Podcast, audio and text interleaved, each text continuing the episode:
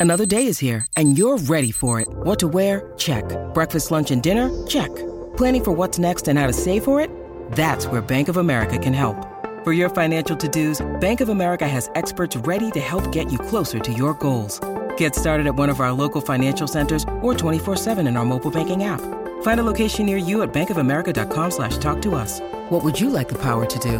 Mobile banking requires downloading the app and is only available for select devices. Message and data rates may apply. Bank of America and a member FDIC. With threats to our nation waiting around every corner, adaptability is more important than ever. When conditions change without notice, quick strategic thinking is crucial. And with obstacles consistently impending, determination is essential in overcoming them. It's this willingness, decisiveness, and resilience that sets Marines apart. With our fighting spirit, we don't just fight battles, we win them. Marines are the constant our nation counts on to fight the unknown. And through adaptable problem solving, we do just that. Learn more at marines.com. I'm Alex Rodriguez. And I'm Jason Kelly. From Bloomberg, this is The Deal. Each week, you'll hear us in conversation with business icons. This show will explore deal making across sports, media, and entertainment. That is a harsh lesson in business. Sports is not And, uh, as simple you know, I- as bringing a bunch of big names together. I didn't want to do another stomp you out speech. It opened up so many more doors. The show is called The, The deal. Deal. Listen to The Deal. Listen to The Deal on Spotify.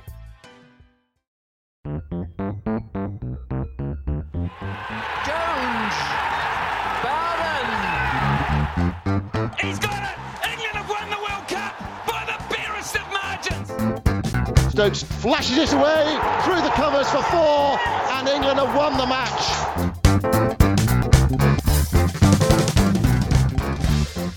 Hello, welcome to the Analyst Inside Cricket on the fourth evening of this World Test Championship final at the Oval. An amazing day, the first day of summer, really, with temperatures up to about 30 degrees. A beautiful day for cricket, and an interesting day, and funnily enough, a better batting day in a way, because we've seen the pitch behave quite erratically, actually, and with the new ball bouncing up and hitting people in the gloves, and then the old ball seeming to be quite easy to bat on. The ball seemed to be spinning quite a bit out of the rough. You thought today would be a tough day for batting, but what are the essential numbers, Simon? Well, the, the numbers say this was the second best batting day of the match, the, the fourth day. We had 327 for three on the first day, which is still this of albatross around the Indian neck, really, because that's where, you know, they look back, that's where they're going to lose this game, it would seem.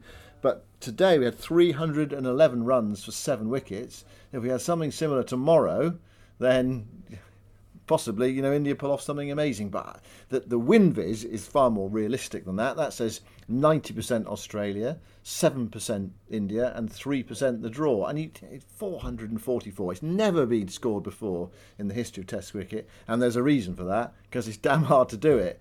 Uh, but there's a first, I suppose, for for everything. And, and Kohli looked determined, and Rahane looked determined. But you just you feel they just haven't quite got enough uh, resources left. Although you know today it was, the, the pitch was, I mean, it, it didn't look that It bad for bat- sleep didn't- almost, yeah, didn't it? didn't look that bad for batting, did it?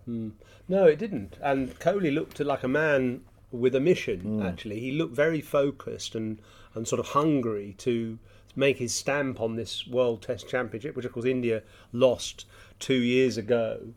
It was, uh, it was, it was interesting days cricket. I, I, I suppose they did concede too many runs in the end, the Indians. And you're right, 444 has never been made in the final innings to win a Test match before. The record, of course, is 418. Actually, at the Oval, winning scores are quite low here. It's 260, I think, is the highest. 263 is the highest to win a game. Of course, the, the, the issue there is that not in, in not every game that's played in the Oval you need 400 and odd to That's win true. to win the and game. actually, two of those winning scores at the Oval of, in the 200 areas were 200 for two Yeah. and 200 for three. So it implied that the pitch actually does almost get better sometimes at the Oval, but still. 444 is a huge number of runs. We mentioned yesterday the time that India batted here chasing 438 and fell nine runs short in 1979. If you haven't heard that podcast, it's worth listening to again because Sunny Gavaskar, who was batting in that match, made 221, and they just fell, as I, as I say, a couple of a couple of good overs short of, of, of making breaking the world record. So anything is possible, but we'll hear uh, from Justin Langer actually shortly what he thinks. But let's uh, have a look back at the day anyway.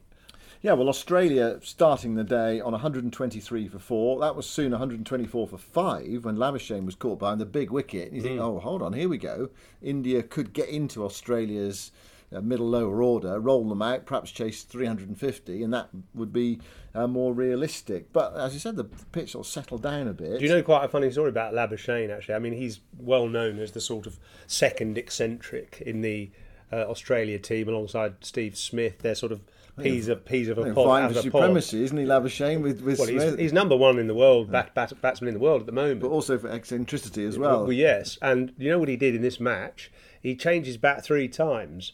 He had one bat on the first day, and then he had another bat for the the second innings with a different handle, and he got to about forty odd uh, overnight. And then today came up with a different bat, and he was out without adding any more runs. So that sort of fad that players have, and you know, you know, actually, David Warner told me that he always uses a different bat in each innings. He uses one bat for the first innings and one bat for the second innings, and he always changes it. He always has two bats on the go. And he uses a different one in each innings. It's weird, isn't he? Sort of odd superstitions that.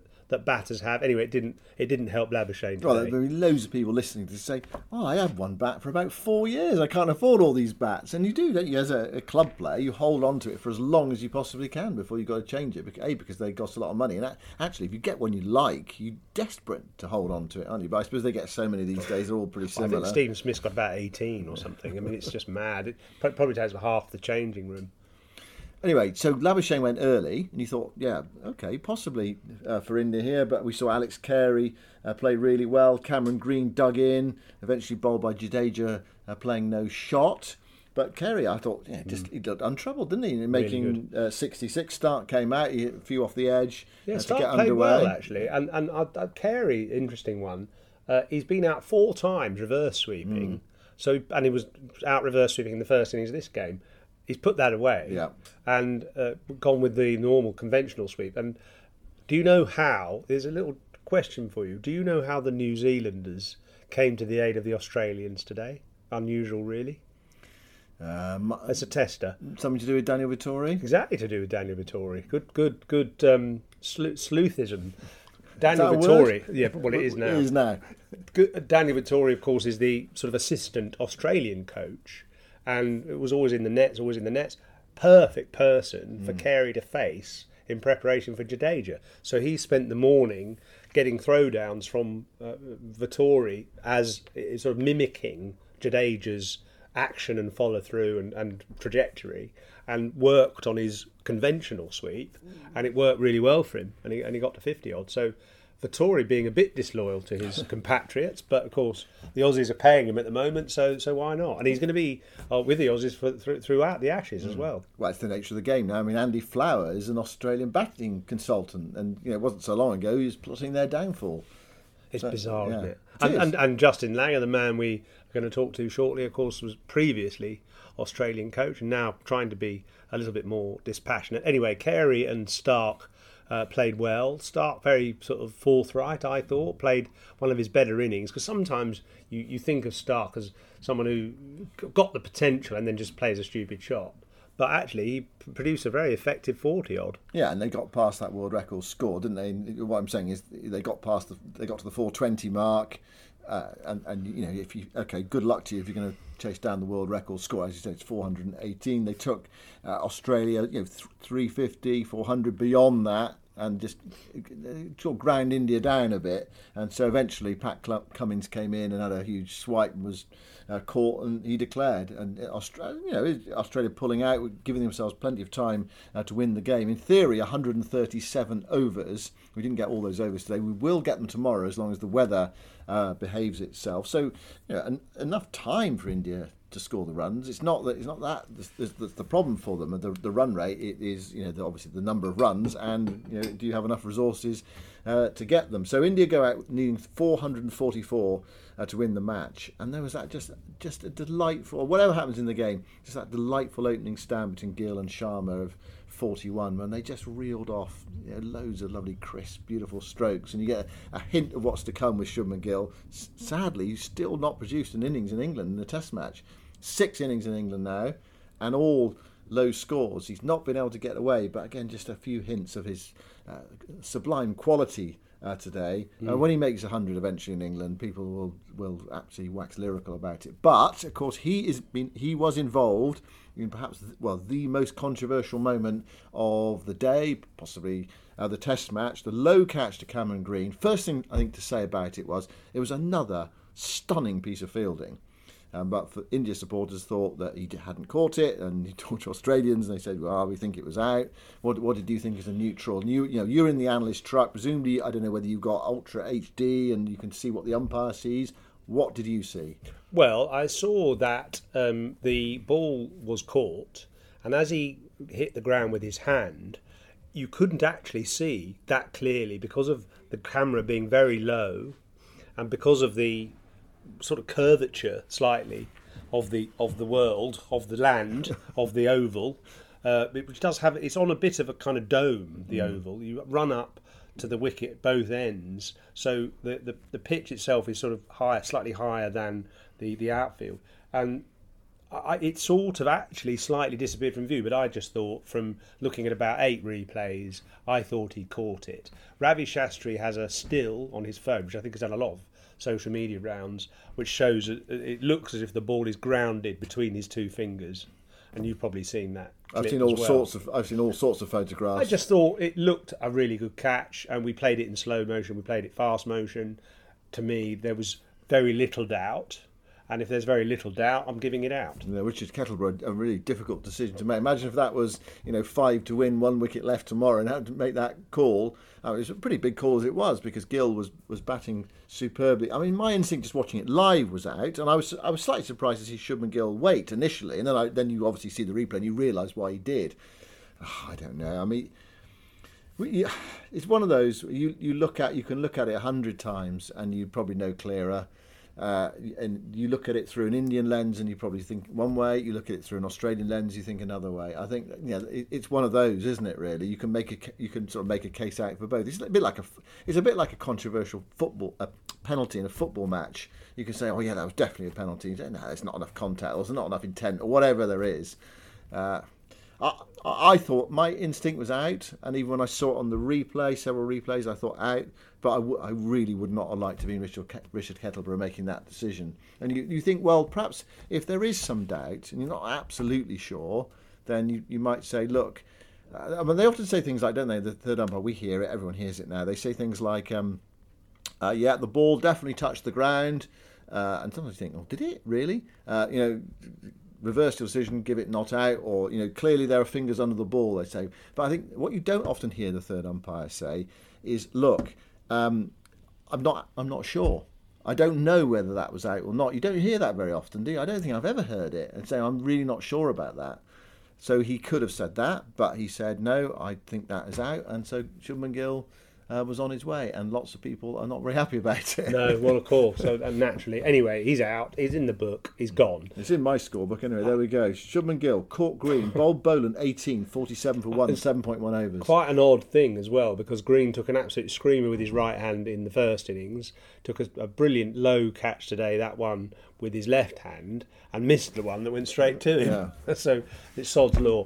But actually, whether it was out or not, I think the key wicket of the day was actually Rohit Sharma, and I thought it was a very bad bit of cricket by him because he played a couple of balls from Nathan Lyon. He was creaming it all over the place. He was playing it with a stick of rhubarb, and suddenly he goes for a, a rather ill-judged sweep off Nathan Lyon. He seemed to try and paddle it. There was a man on the 45, uh, so there, he wouldn't have got a run for it. He might have got one, maybe but it wasn't a percentage shot. And he was out LBW, and that was a, a silly kind of soft dismissal, really. And then, of course, soon afterwards, Pujara gets out trying to uppercut the, the ball over the over the keeper's head and getting an edge. So it was two silly wickets, but I think Rohit Sharma kind of let Australia in there. Yeah, it, it, felt like two wickets frittered away. They weren't they weren't bold. I know lots of wickets are batsman error, aren't they? You know, inevitably it's a combination of both. I mean, sometimes like Starc bowling to Kohli in the first innings, a Jaffa. You know, you, you the bowler gets the batter out, uh, but those felt just a bit too soft really for the situation. Actually, I mean, but having said that, I mean, India fought really, you know, they fought hard, haven't they, in this second innings? 164 for three after 40 overs. They're giving it a go. They're not, you know, it's not like, oh, well, this is impossible. 440 pitches a bit up and down. You know, Australia have got an excellent bowling attack. They really have knuckled down and they, they're, they're giving it a go. And their supporters are sort of, you feel their supporters with them. Uh, but whether they got the, you know, the wherewithal, the resources I mentioned earlier to get over the line, I, I, I somehow doubt. But if they get close, we're in for an absolutely belting yeah. uh, fifth day. I, I mean, obviously, it's to do with, uh, in a way, the morning sessions seem to be the time when wickets do fall early, when the pitch just seems to freshen up a tiny bit. So clearly, in the morning will be the time Australia hope to strike. I thought it was a bit strange that Cameron Green only bowled two overs. Mm. And whether he's got a, a niggle or something, I'm not sure. Whether he ricked his back taking that catch, but that they that he to me could be really difficult on this pitch because of his height and they only bowled him two overs. They like to look after him though, don't they? I mean, he's he's very much their fourth bowler. They sort of ease him through. They don't want to put too much too much burden on, and, and they have got Nathan Lyon to bowl, haven't they, as well? So you can. Uh, rotate the bowlers from the mm. other end with Lyon bowling at, at one end. What I thought was interesting, Australia bowled 40 overs, they bowled two maidens only. You know, mm. normally, remember, I think last time when they were here in England, they were able to sort of dry it up, put pressure on, build pressure but only two maidens in 40 overs. And Mitchell Starc in this test match, okay, bowled one snorting delivery to get rid of Kohli. He's bowled 20.4 overs. And he's taken two for 116. He's gone around the park a little bit. And you think back to last time, they didn't totally trust him to play in all the. Well, he played one test match because they wanted that really ruthless discipline. Uh, He's a different bowler when he swings the ball, and when he doesn't swing it, he seems to be straining for something and losing his control. And I know what that feels like actually, because if, if you are a, natural swing bowler, you're looking for that you know light nice shape. And if you can't find it you're straining for it. You're trying to see you're seeking something. It's a bit like batsmen are out of form and they're trying a bit too hard to time the ball and you know almost kind of losing their their nice balance by you know kind of almost trying to bludgeon it. And uh, in a way fast bowling can be the same. If you're slightly out of rhythm you try lots of different things to try and regain that natural style and, and, and swing that you that makes you so dangerous. And often it just makes it worse. I don't think he's doing anything technically wrong, but sometimes your timing and someone like Starc because he's a slingy action, he's not right right up. Someone like Scott Boland he can just bowl over after over. and he grooved. doesn't, have, he doesn't have yeah. to worry because he's got a repeatable action. Mm. But Starc because he's a bit more slingy. There's a bit more, you know, t- the timing is key to mm. when you mm. release the ball and keeping your wrist behind it and all that. And it's it's all a bit sort of biomechanical, but you can feel it in your body if it's not quite right and you lose confidence. You sometimes bowl with a slightly too big a stride, which actually Cummins was doing today as well. No balling a lot of times if you're just not quite in rhythm. So the start will be a bit of a concern, but you know they have got kind of obviously lots of other good bowling options. Australia, so they would be confident, I think, of having the the tools to do the job. Yeah, Cummins uh, went four and over in the first innings. Did pick up three wickets. He's he's gone nine overs to forty two as well. That's a mark of Kohli's skill as much as and also Rohit Sharma who played some brilliant shots early on uh, as well, and I suppose the fact that pitch you know, played pretty well. But I sort of feel the morning first five to seven overs might be the key to it. Mm. Okay, we'll find out. After the break, we're going to hear from Justin Langer.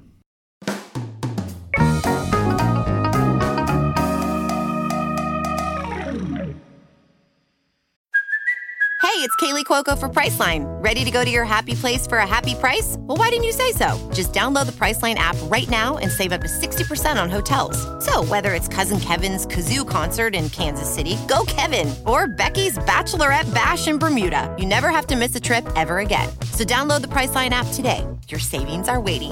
Go to your happy place for a happy price. Go to your happy price, Priceline. I'm Alex Rodriguez. And I'm Jason Kelly. From Bloomberg, this is The Deal. Each week, you'll hear us in conversation with business icons. This show will explore deal making across sports, media, and entertainment. That is a harsh lesson in business. Sports is and, not uh, as simple you know, as bringing a bunch of big names together. I didn't want to do another stomp you out speech. It opened so, up so many more doors. The show is called The, the deal. deal. Listen to the deal. Listen to the deal on Spotify. So Justin Langer is part of the uh, ICC World Feed TV commentary team and also working for TMS as well. So many of you may have heard him before. And we just chatted on the outfield on his walk back from one of his many media commitments uh, this evening. You show this amazing passion, and um, I just wondered how you find it now, not being in the setup, trying to commentate can you be impartial? Well, I think I've got a, I have got a great passion for the game of cricket. I love it, and I um, yeah, there's always going to be bias. I mean, there's let's face it, there is always going to be bias. But I love the game of cricket. I love Test cricket, yeah. and I think it's really important that we continue to. Um, look after the integrity of international cricket. There's so much T20 cricket now, there's franchise cricket, there's so much discussion, there's the 100. But international cricket, you hear it, you feel it here today. It's not just the people at the ground, but there's people all around the world. There's, I think, there was an average crowd, average viewership for the first four days of this game back in Australia, of average viewership of 800,000 people. You know, it's massive, and it's because it's they're watching their country play.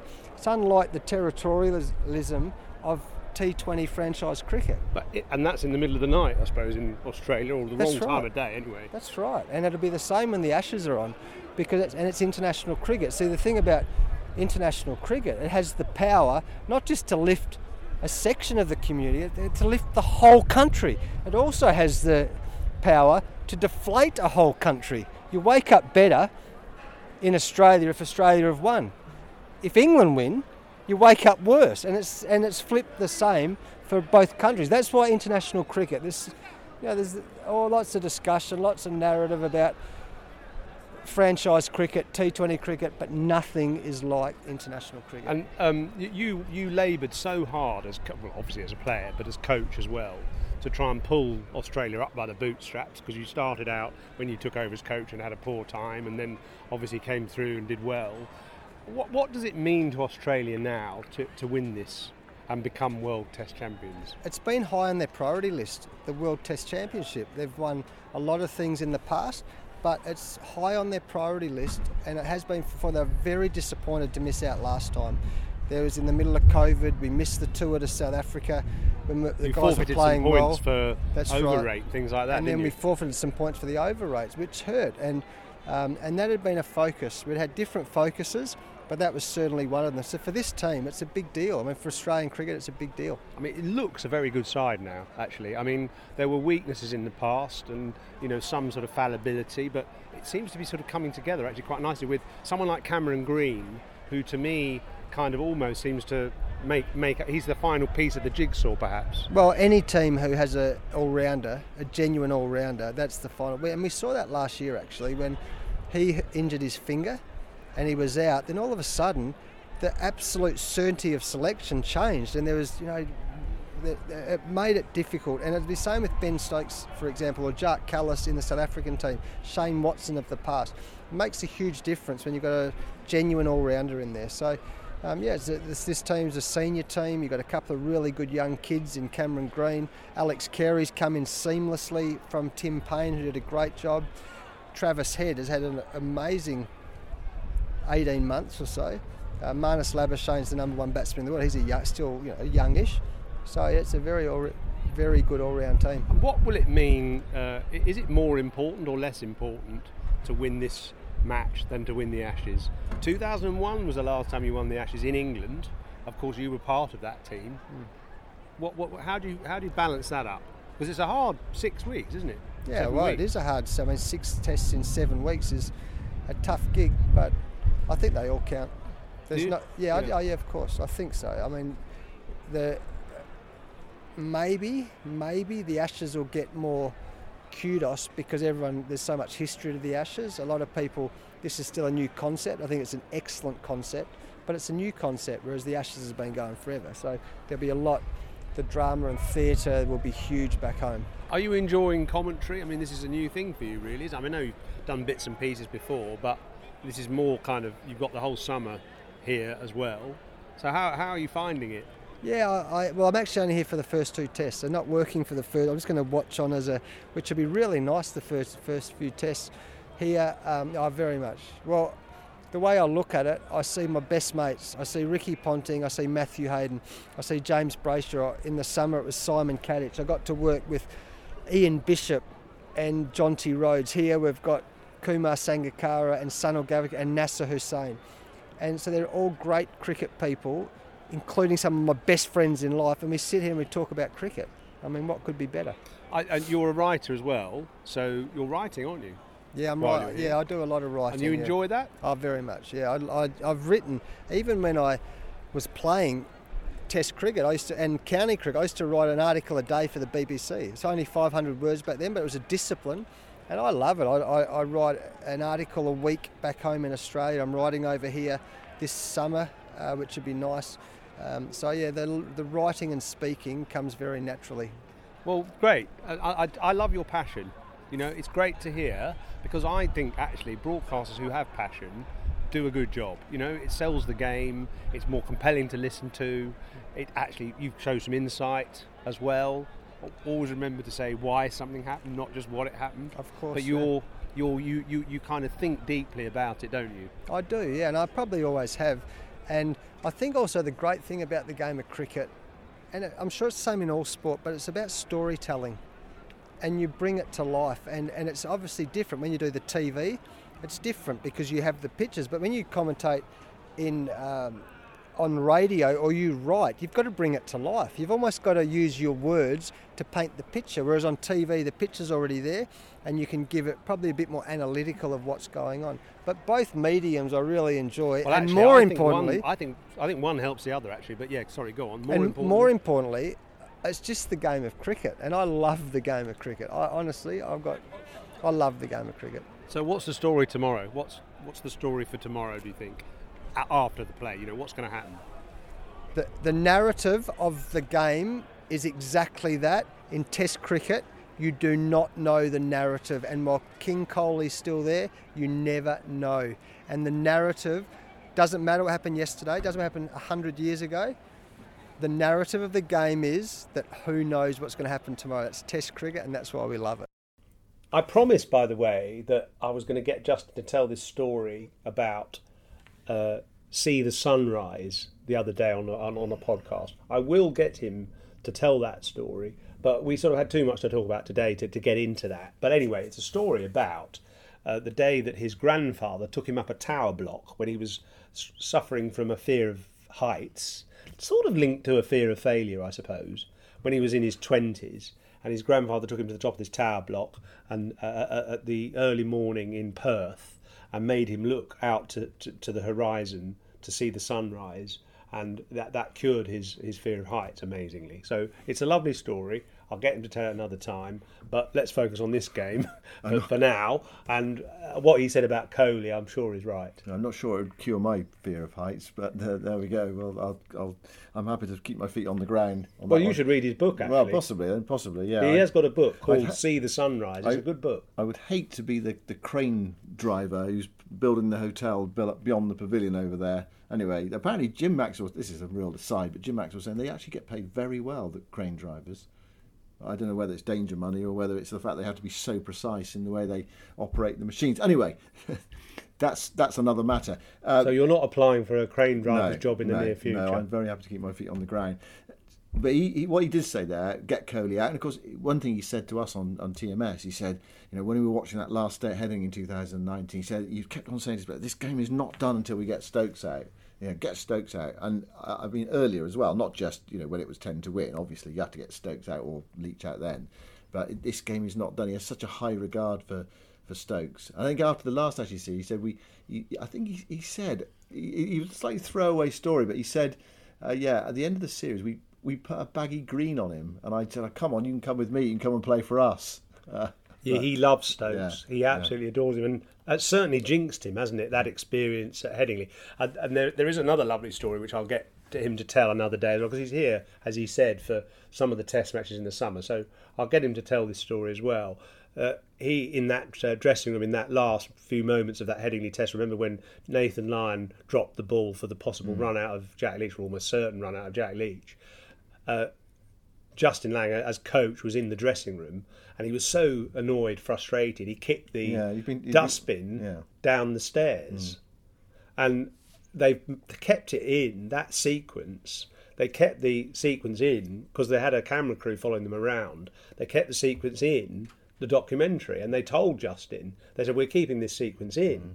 And Justin, oh no, you know, you're keeping that sequence in. That's that look makes me look so bad. So the director said, "Yeah, but do you know what happened after that?" And he said, no. He said, you started putting all the rubbish back into the bin. Yeah. And we kept that in the film as well. Yeah. So you sort of think, okay, fair enough. Yeah, well, that was gold dust, wasn't it? That You're not going to take that. Any any self-respecting TV producer is going to keep the, the kick in the bin in because it was it's just it's such a human moment.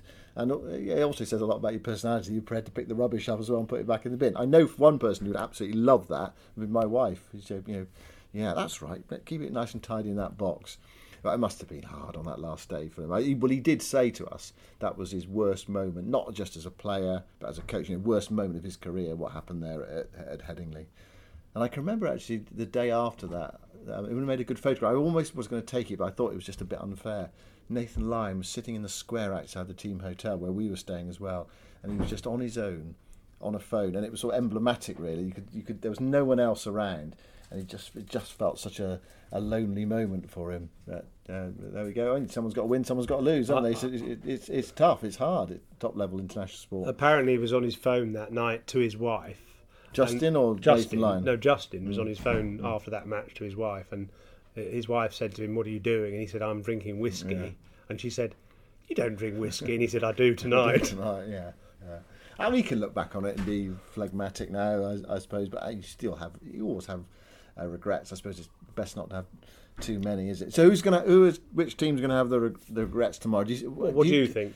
I, I, just can't see India scoring uh, 444 to win the game. I, have really admired the way they fought. I've admired actually how both teams have fought in this Test match. It's been a real, you know, they've really gone at it, haven't they? Not in a bad way, but they've they've no one's given anything away.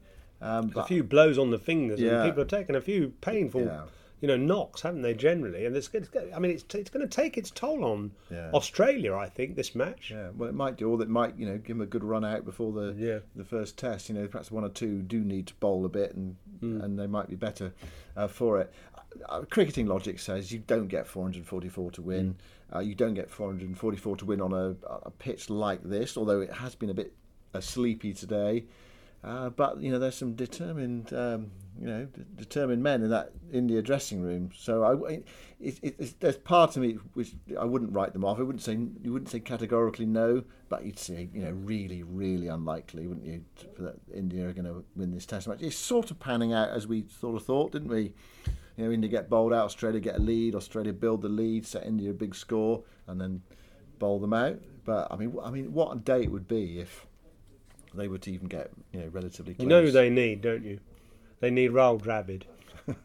Talking of coaches, and, he's the and Indian Kapil Dev, and Virender Sehwag, and VVS Laxman. Yeah, and a bit of Sunny Gavaskar yeah. as well. 221. Yeah, they they do need a few, but more batters. I think you know Jadeja coming in at six, left-hander. Nathan Lyon's going to enjoy that. So it's going to be a struggle. Yeah. Uh, I, I think uh, Australia win by 140 runs. I yeah. think India 300 all out will be a creditable effort, but I can't see them getting yeah. more than that. Yeah, it could be something like that, couldn't it? Perhaps a, perhaps a few more.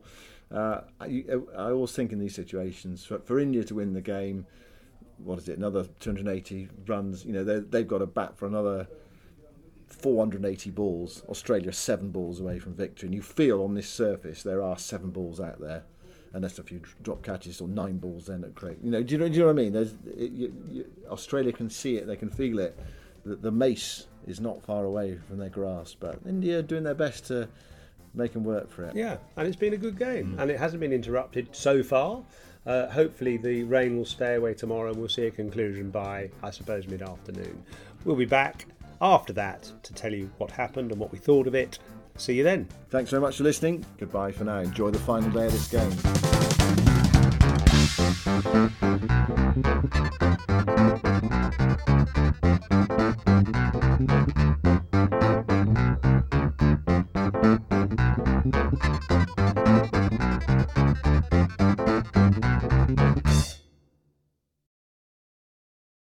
Sports Social Podcast Network.